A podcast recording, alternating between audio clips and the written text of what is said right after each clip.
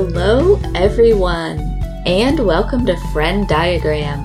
This is the podcast where two friends catch up and find common ground between their favorite media. I'm Remy. I'm Kat, and today we will be discussing Eileen and the Good Place. Warning spoilers ahead. Hey, Kat. Hi, Remy. How are you today? I'm doing pretty well. It's been an interesting week, but I had a really awesome weekend when I saw you Yeah. and our mutual friend when you guys came into the city. yeah, that was so fun.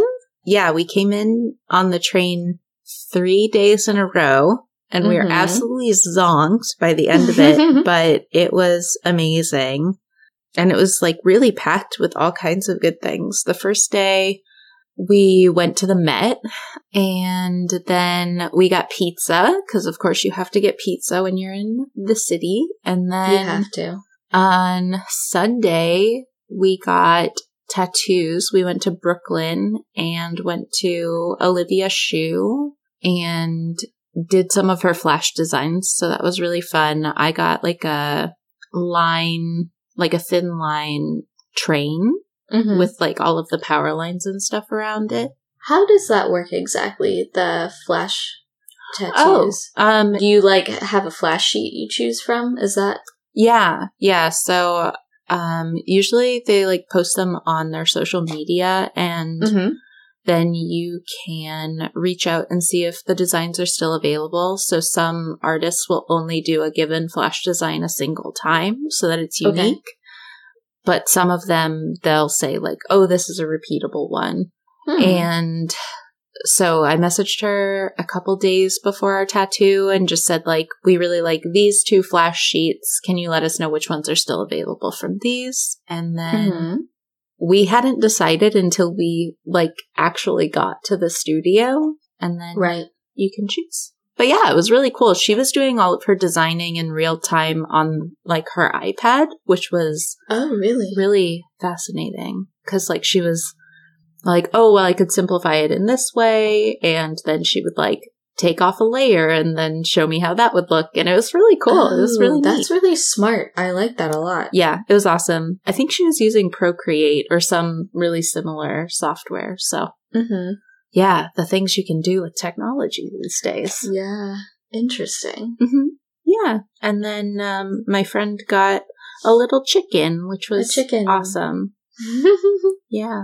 But yeah, so they're healing and we spent so much time on the subway that day that we were just like covered in dirt and I wore like light wash jeans and the jeans Uh-huh. just have not come clean yet. I Yeah, have washed them they're already. Toast, man. They're ruined. They're gross. and my phone case is it's like a silicone material and it's just dirty. It's terrible. So I need to order a new phone case. So Yeah. It looks like you dropped your phone case in the desert, but it just I was on the subway for too long. it's so gross. Um, It's so gross. It's so concerning. I know it. Yeah, ick. Um, sometimes it's easy to forget how dirty New York is, Mm-hmm. but it's not great. My lungs. and then on Sunday we came in and we saw Eileen together and went to the movies, which was amazing. And then we went out for margaritas and tacos. Yeah. That was a fun time. My favorite. Yeah, that was an awesome time. I love a Sunday matinee and then lunch and drinks after. It's Perfect. perfect. Yeah. But yeah, it was awesome. What else did you get up to on the weekend? Did you do anything fun? Aside from What did I see do? me and hang out with me. Oh, I went and hung out with my other best friend, Godzilla. Godzilla! Amazing. On- yeah, on Saturday I went and saw Godzilla minus one because I Mhm. was hearing a lot of rave reviews for it, and it was a really fun time.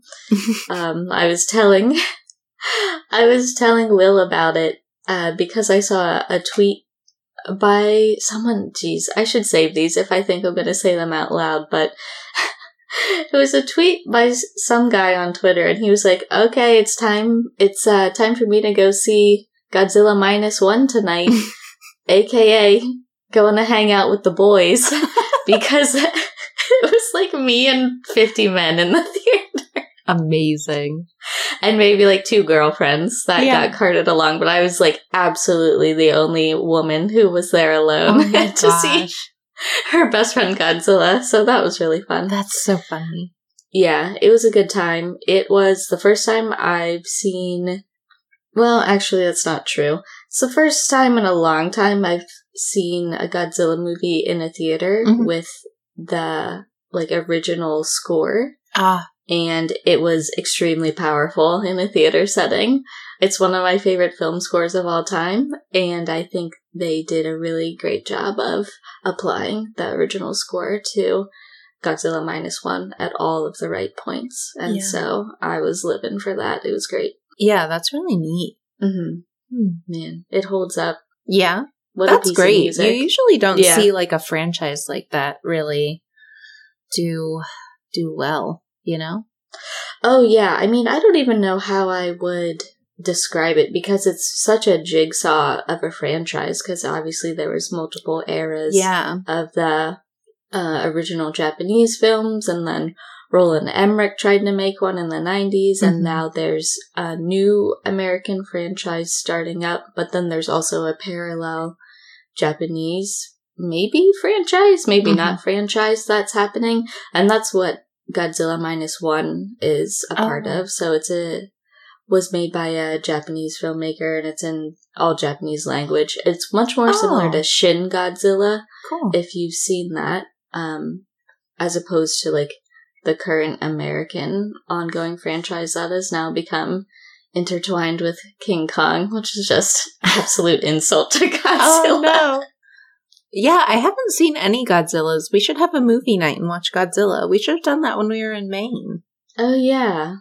I'll have to I know HBO Max has a whole uh, Godzilla collection going Yeah. back to like the 1954 version, so I'll have to revisit some of the OG ones Yeah. and see what we can intermingle. But definitely I think Shin Godzilla is probably my favorite modern rendition. Cool. It's been a couple years since I've seen that too, so who knows? Fun. What would you pair with a Godzilla watch? Like what snack and what drink? At the theater or at home? At home. At home. Oh, good question. What snack and drink would I have with a Godzilla film? Hmm. Let me seriously consider that for a moment. Okay. and you can cut out the dead air. I'm like trying to think of all the different associations of like watching them as kids Mhm. and or updated versions and or any parallels. Okay, I have one for you. okay. This is great. So this is more of an honorary Uh huh. Drink and snack combo. I would have to say the perfect viewing accompaniment at home would have to be saltines and Coke from a two liter bottle Okay. in honor of my Uncle Scott, who is the person that got me and Corey interested in Godzilla when we were oh. kids, and his go to movie day at home snack pairing is saltines and Coke. I so love a I would say in, saltine. in honor of Uncle Scott, that's what I would go for. That honestly sounds perfect. I think that Yeah. I'm going to try that the next time I watch a, a classic film. Absolutely. There you have it. Thanks, Uncle Scott. Thanks, Uncle Scott. He's an influential man. Perfect. I love that. I was trying to think of what a good pairing for Eileen would be, and it would be candy and vodka. Yeah. Yeah. Yuck. candy, vodka, and a cigarette. Just yeah, absolutely a cigarette. We a big do block not of cheese and a recommend you cigarette. smoke cigarettes. I recommend you smoke cigarettes. I'm gonna put the explicit symbol on this episode so that children Yeah. can't listen. This is rated M for mature because I'm giving you the mature content, which is just smoking looks really cool. I'm sorry.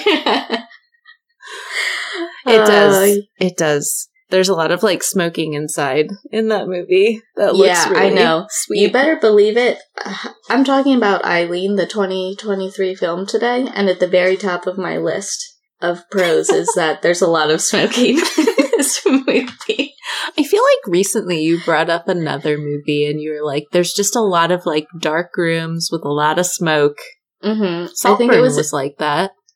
I believe I was talking about In the Mood for Love, which is one Ah. of the best smoking movies of all time. That is true. I did watch that after you recommended it. Yeah, that's absolutely pinnacle of smoking movies, perhaps. Um, there's Yeah. so many good choices, but that's definitely up there. Yeah, that's definitely. Do you think it was that was the one? Yeah, that's definitely the one. Oh man, absolutely.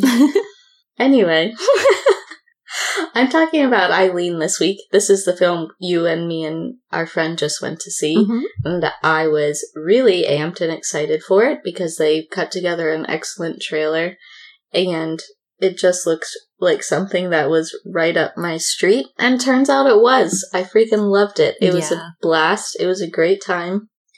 And I was originally going to talk about May December, the new Todd Haynes film, uh, because I saw that at Lincoln Center last week. But then it hit Netflix, and now everyone and their mom's talking about May December. So I think people have it covered. Mhm. Charles Melton crushed it. The rooftop scene is my favorite scene. We can talk about it at some point if you end up seeing it, Kat. I'd Yeah. love to discuss it with you. It is absolutely uh, rife for commentary. It's a thorny movie that everyone should see and think about. I loved it, but Yeah, it looked it's amazing. gotten it's gotten a ton of traction and and chit chat. So I think those bases are covered, and I want to talk about Eileen because not enough people are talking about Eileen. Let's go. this is a film that was directed by William Oldroyd, who is a director I wasn't familiar with before, but from here on out, I'd love to check out all of his stuff because I enjoyed Eileen so much. Mhm. It was written for the screen by Luke Goebel and Ottessa Moshfegh, and it's based on Ottessa Moshfegh's novel from a few years ago of the same name. Mm. And it stars Thomasin McKenzie, Anne Hathaway, and your friend and mine, Shea Whigham. What an introduction. and this story takes place in the in 1960s Massachusetts Mhm. in absolutely the dead of winter. This is a very wintry film, which I think very much added to the overall tone and feel. You can tell everyone is freezing their ass off the whole Mhm. time, and there's snow on the ground almost constantly. It snows pretty dirty. It's pretty realistic, and the bleak, wintry, cold vibes definitely added to the entire feel for the for the film. So the setting was appropriately chilling. And in the setting, we get introduced to Eileen, the main character, who's played by Thomasin McKenzie. And you see that she is a young woman who is appears to be steeped in the, the repressive milieu of a mid-century small town life.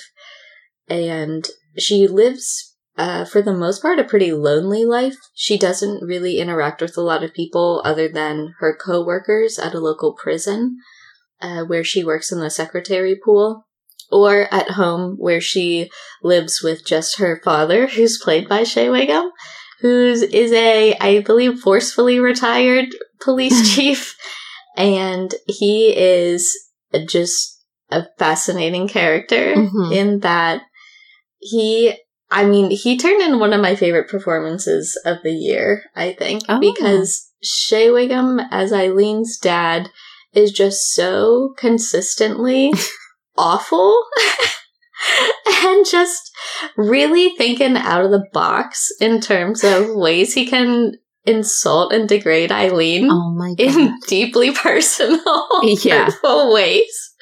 But like the commitment, the commitment to his cause, I really admire. That's one way to put it.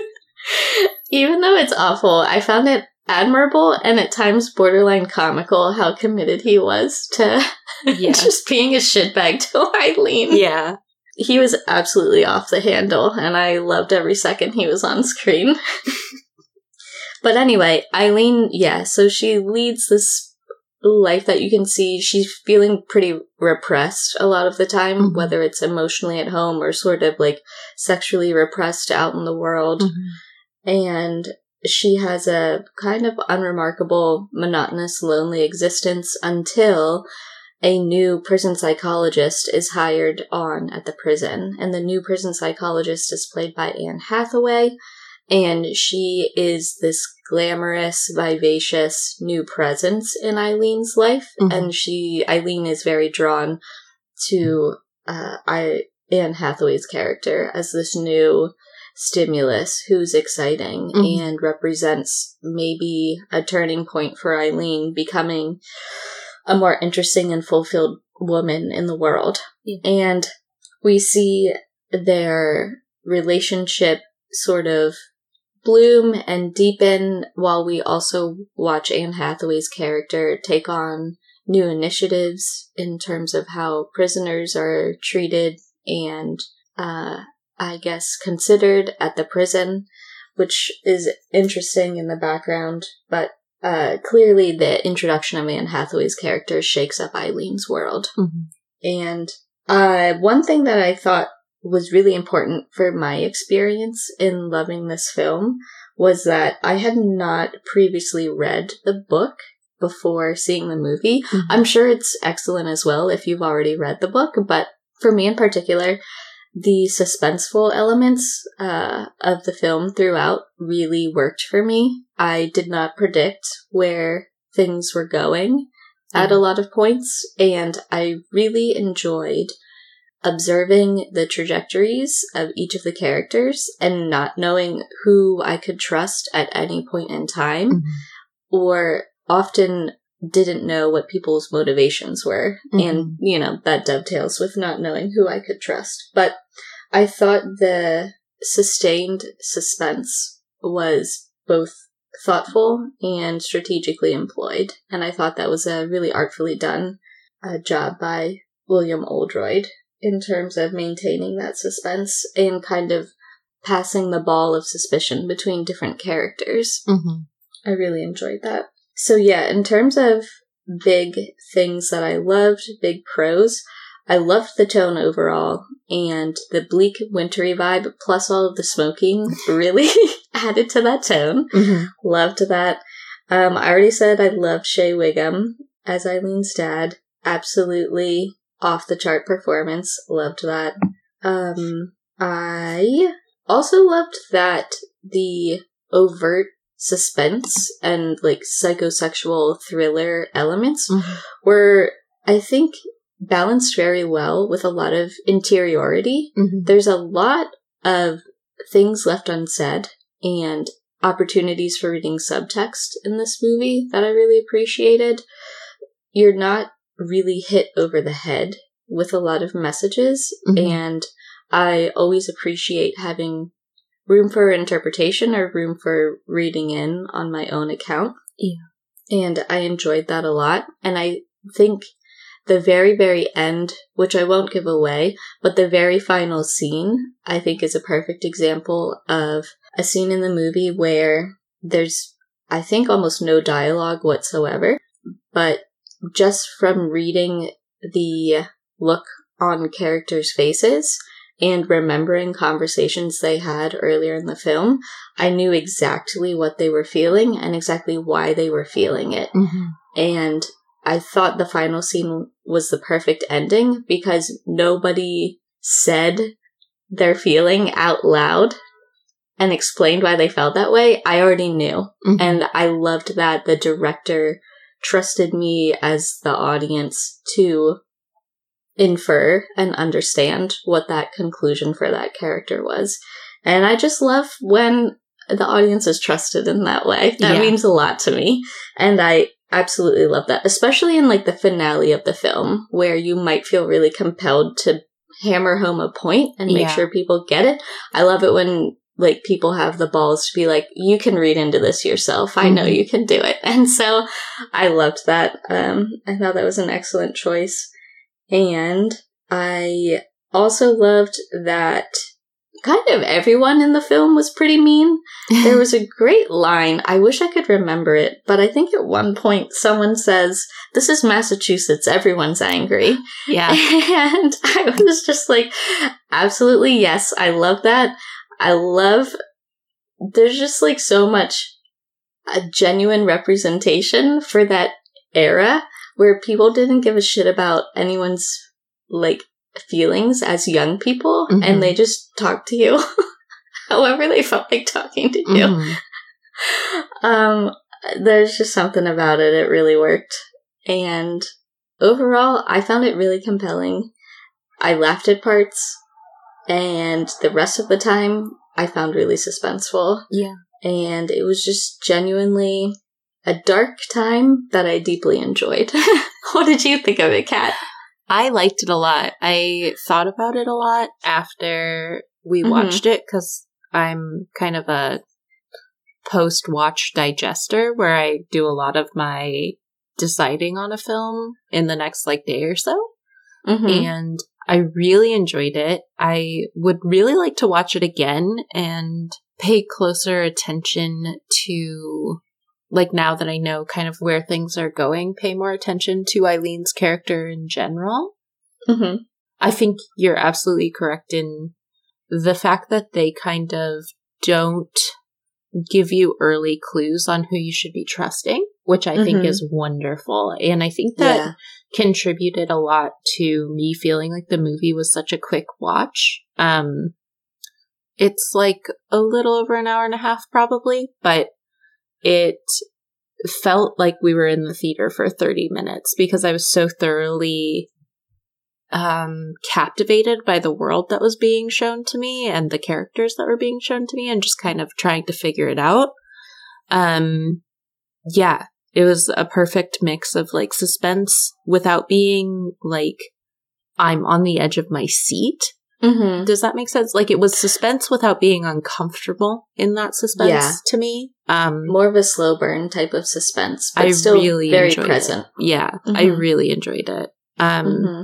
and it was just beautiful. Like the the shots were gorgeous. The beach is some of my favorite. Like with the car kind of like smoking a Yeah. little bit, and she's sitting out and watching the beach. I think that that's one of my favorite scenes. Also, Mm-hmm. I loved the choice to make the title card like really feel vintage and Very like a movie from like the 60s. It was wonderful. Um it like the font that they chose, the way Mhm. that they like introduced the character's name on the screen. I'm a big fan of that. I think that more movies should like introduce the um the actors' names on the screen and then do like a formal title card. It is one of my favorite moments. So Mm-hmm. Yeah, I totally agree. I thought it was shot beautifully. Uh, the cinematography is by Ari Wegner, Mm. and they did an awesome job. I thought it looked amazing. yeah, I was reading some background on it because the way that, like, the texture of it looks really lovely, like film, but it was Mhm. actually shot on digital but they were very mindful in their choices that they made to try to keep that texture yeah, and it did. feel of I film, that. which I definitely appreciated. Like it's a it's a film that feels cold Mhm. because you're in a freezing Massachusetts winter with a bunch of people you can't trust, but the warmth of the visuals is really present Mhm. and I absolutely enjoyed it. And I think the strategic use of smoking cars and smoking people and uh, weather effects all really added to that lovely layered texture. And yeah, it was gorgeous. And I also loved the typeface for the credits yes, and the the title very cool very fitting Yeah. for like a pulpy novel from that era yeah, and also I remember like the final note of like when the title card was displayed at the very end. Mhm. Um, it was like on a kind of boom, and I don't know. That just felt very old, old fashioned to Yeah. me. It was amazing. just go for it I loved it. I I was really impressed with the stylistic choices that they made for sure. Yeah, I loved it. I hope a lot of people get to check it out as it becomes more available. I think it showed at Sundance earlier this Mm. year, so I remember hearing good stuff about it way back at the beginning of the year, but I hope it picks up momentum again now because I definitely think it deserves a lot of attention. Yeah. Thoroughly enjoyable for sure. Yeah, check out Eileen. So, I'm not talking about a movie this week. I am talking Mhm. about The Good Place, which is a TV show um, that ran from. Ah, dang it. Oh, dang it. I accidentally just closed out of all my IMDb tabs. Oh no. Oh, wow, really? It ran from 2016 to 2020. According to IMDb, 2020 feels quite late, but I guess so. Hmm. Um, and I, when I was in college, I had watched, I think, the first two seasons, and then it was like coming out still, and I had kind of fallen off the wagon. Um, Mhm. and so I revisited it a couple weeks ago and watched it all in one week because the episodes are like really short and um, just easy to kind of go through. Mm-hmm. And I really enjoyed it. I remembered really liking it when I was younger, and I'm really glad I revisited it. It's hard to like talk about the show as a whole, so I'm going to focus on all of the first season except for the last episode because in the last episode you get a nice twist, which is Mhm. fun. But basically the show opens on Eleanor Shellstrop, who has recently passed away, and she is being admitted into the good place, which is basically um, like what you would think of as heaven. And upon being admitted to heaven, she is very confused and concerned because she was not a good person on earth. And there are context clues that have told her that they think that she's someone totally different that did all of this humanitarian work. Mm-hmm. And so she feels like an imposter and she is freaking out. And coincidentally, she is told that she has a soulmate and her soulmate is a, a moral philosophy professor or Mhm. was a moral philosophy professor in his life. And so she tells him, I don't belong here and can you teach me how to be a good person so that I don't get caught? And throughout her time in the good place, she meets a couple of other characters, Tahani Al Jamil and uh, another character. Jason? I forget his name. Yes, his name is Jason, but he goes by another name initially, but I forget. Oh, Um, yeah. Oh, sorry. that's I okay. to. That's okay. I forgot. Um, and it's funny on this watch through, I was like, wow, the person who plays Jason looks really familiar. And Mhm. so I looked him up on IMDb and he was actually recently in Nine Perfect Strangers. He plays the, oh, yeah, yeah, yeah. yeah, One of the, attendants. yeah. And he was so good in that. So I'm really happy to see him uh, continuing to do television and knocking it out of the park. Is his name Manny? Manny Jacinto? Yeah, that's him, right? I think, yeah, I think that's how you say with his last name, but I'm not sure. Um, and it also stars Ted Danson um, as the creator of the good place neighborhood that they all live in. So he like has designed all of the houses and things like that for everybody there. Mhm. And I love this show. I think this is going to be a pretty short, sweet description, but I think that if you haven't seen it at this point, you should definitely check it out. It's really light and fun to watch while still um, giving you like really nice connection with the characters and really meaningful things to think about in terms of confronting your past self and trying to improve as a person and it's really satisfying to watch Kristen Bell's character, Eleanor, mature and grow and also slip back into old habits when feeling threatened. It's just like a character that I think a lot of people can see themselves in and moments that they regret. And I think that um, essentially it all boils down to whether or not humans can be basically good Mhm. and I think that's lovely.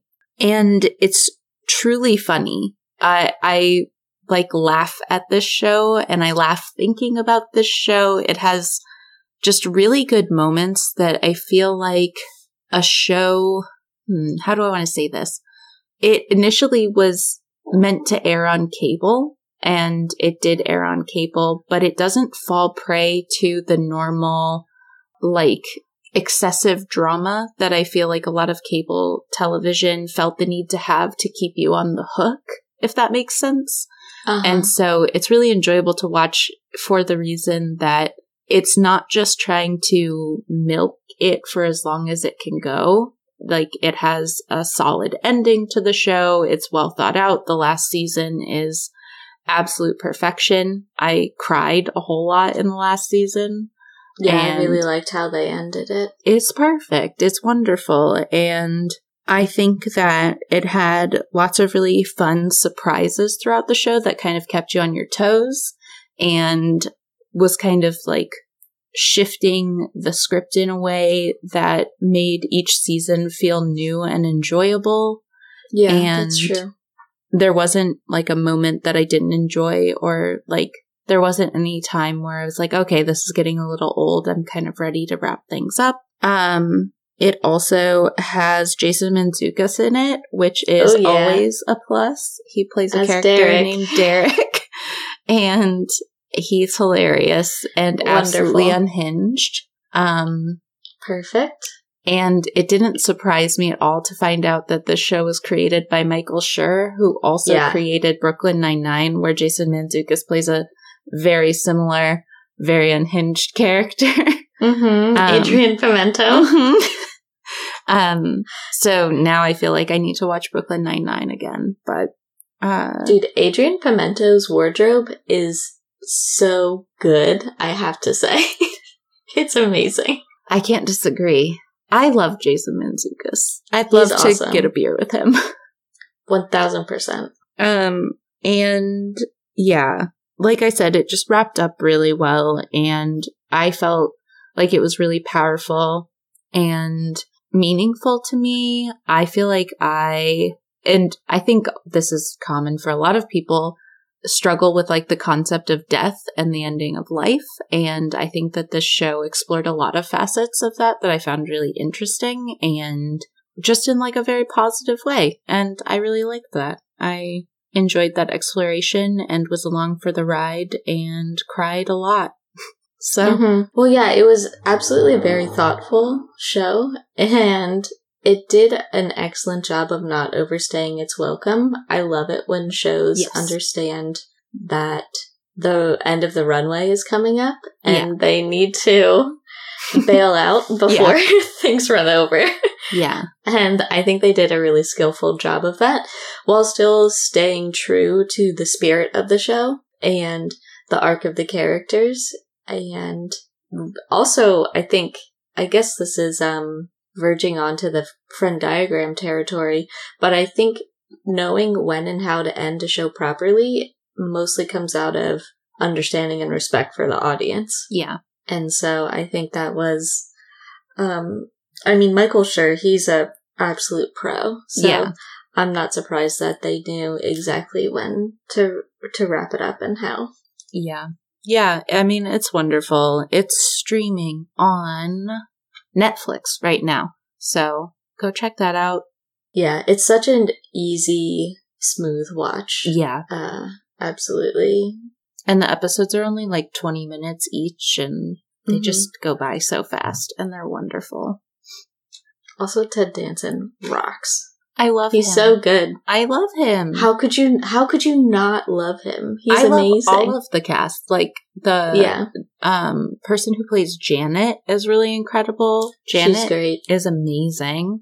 Mm-hmm. Um and it's like about self-awareness, like gaining self-awareness mm-hmm. and becoming better people and yeah, I don't know. It's great. And I, I love, I love the idea that if given proper resources and good people to surround yourself with, that you will become a better person. And I mm-hmm. just love that concept. And I love where the show went with that concept. And I think that in general, I'm the kind of person that always wants to give people the benefit of the doubt and wants to try to like understand why people act the way that they act. And I think it explored that in a really um, thoughtful and moving way, which is great. Yeah. While also being funny, which is hard to do. Yeah, while also being funny. Yeah.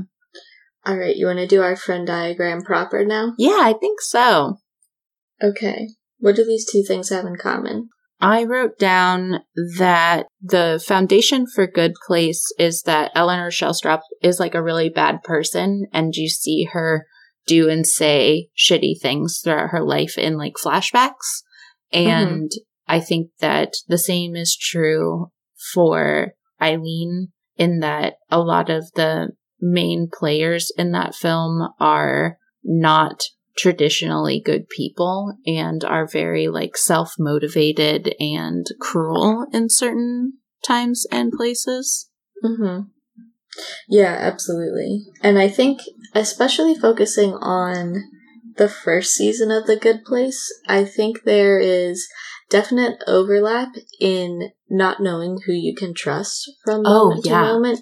For so sure. I definitely felt that throughout Eileen, just because it's like a thriller by nature and mm-hmm. there's a lot of information skillfully withheld from the audience. But uh, the same is true of the first season of The Good Place as well. There's a lot of information being withheld from the characters and the audience.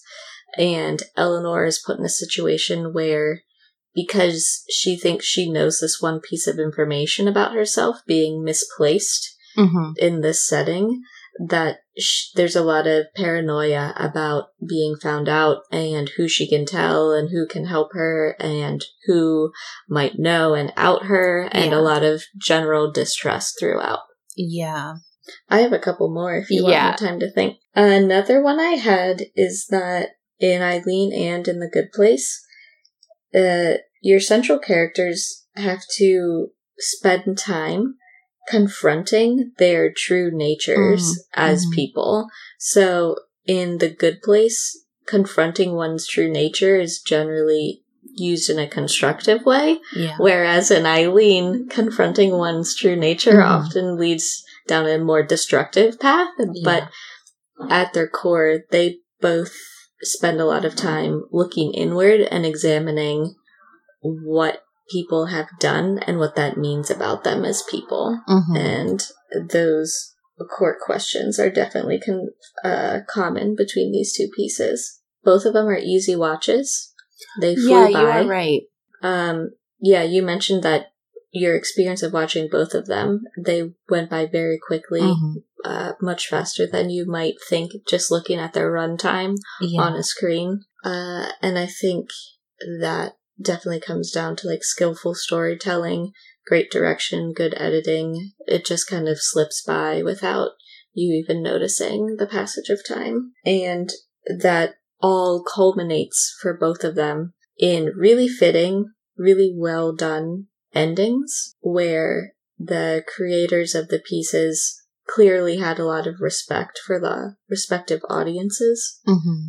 and tailored that ending properly, which is very satisfying for both pieces. Yeah. I was trying to think of like a way to tie in like a good motivation for doing potentially bad things where there's like a certain amount of rule breaking mm-hmm. that is done in the good place in order to improve the system and contribute to a greater good mm-hmm. um, even though it potentially endangers their like safety and or, or own survival in the afterlife. I, this is like from later seasons, but there's a decision that Anne Hathaway's character makes in Eileen that is motivated by a good a good motivation, but is carried out in a way that causes a lot of trouble for her and is one of like the major thrillery aspects to the film that I don't want to spoil. But does that make any sense? It does make sense, actually. I think that makes perfect sense because Anne Hathaway's character in Eileen, in the capacity of being the prison psychologist, she wants to improve the system of mm-hmm. how uh, people that have been incarcerated in the prison are treated in terms of what types of mental health support they're getting, but Mhm. also just how they're treated in terms of They're the their dignity and their case history Mhm. essentially and so she definitely has a lot of ideas on how she wants to change that system but sometimes they do turn out to be risky hmm Yeah. Nice. good one Yeah. I liked Eileen a lot. I think if you can see it in a theater, it's definitely worth seeing while it's there. hmm definitely What is on Remy's radar coming up? oh boy well you know i'm really excited for poor things Woo. which is coming up very soon Mark Ruffalo. Mark Ruffalo. Can't wait to see him. What else is on the radar? Zone of Interest is going to be the following week. Mm-hmm. Cannot wait for that. I'm gonna throw myself down a flight of stairs after I see that, probably. It's gonna Don't be worth it, though. um, there's a, some other films, like, kicking around that I haven't been able to fit in yet like the holdovers and the sweet east that i want to check out if possible uh, american fiction is coming up Ah. soon some more time with jeffrey wright which i will never turn down he rules I'm going to make my mom and my aunt go see that when we're home for Christmas, I think. yeah and then eventually all of us strangers in ferrari Mhm. which maybe maybe corey and i can go see ferrari when i'm back home in pennsylvania i think that'd be fun Yeah, that looked really good. I hadn't seen the trailer for that yet until we saw it in the theater the other day. Mhm. And I was like, oh, Adam Driver's in this? I'm in. Mhm. I'm down immediately. absolutely Yep. Absolute yes. Sign us up. Michael Mann and Adam Driver. Yeah. of course. What more could you wish for? What more could you ever want? Yeah, that looked really good. And it's been a while since I've seen Shailene Woodley in anything as well. So I'm excited to see her back on the screen. Mm-hmm. We were just talking about like the resurgence of like teen actors Mm-hmm. doing like weird franchises and then coming back to the to the big screen and succeeding. I saw her in a movie earlier this year with Ben Mendelsohn. Oh really? I think it's called To Catch a Killer. Mm. And uh, it was pretty good. Not bad. You know I love Ben Mendelsohn. I know you love Ben Mendelsohn. Cool. I should check that out. I think it's on Hulu. Yeah. She was in Big Little Lies, I guess. She was really good in that. I liked her Yeah. a lot. She was really good in that. I'm trying to think if I have any other scripts and scraps kicking around. Mm. Saltburn? I don't think we've talked about Saltburn on the pod at all yet. I mentioned that I went, Oh, did you? Oh, yeah, yeah, yeah. But you didn't want to give anything away. yeah, because you hadn't seen it I yet, but hadn't. now you've seen it. I have seen it. And I Mhm. liked it. I would Yeah. watch it again. It was a fun time.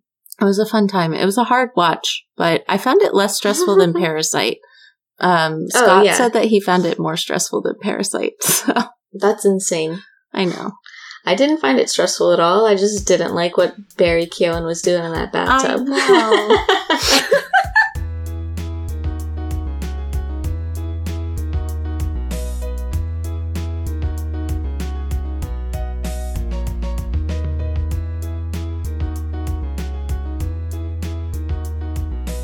Thanks for joining us this week on Frenn Diagram.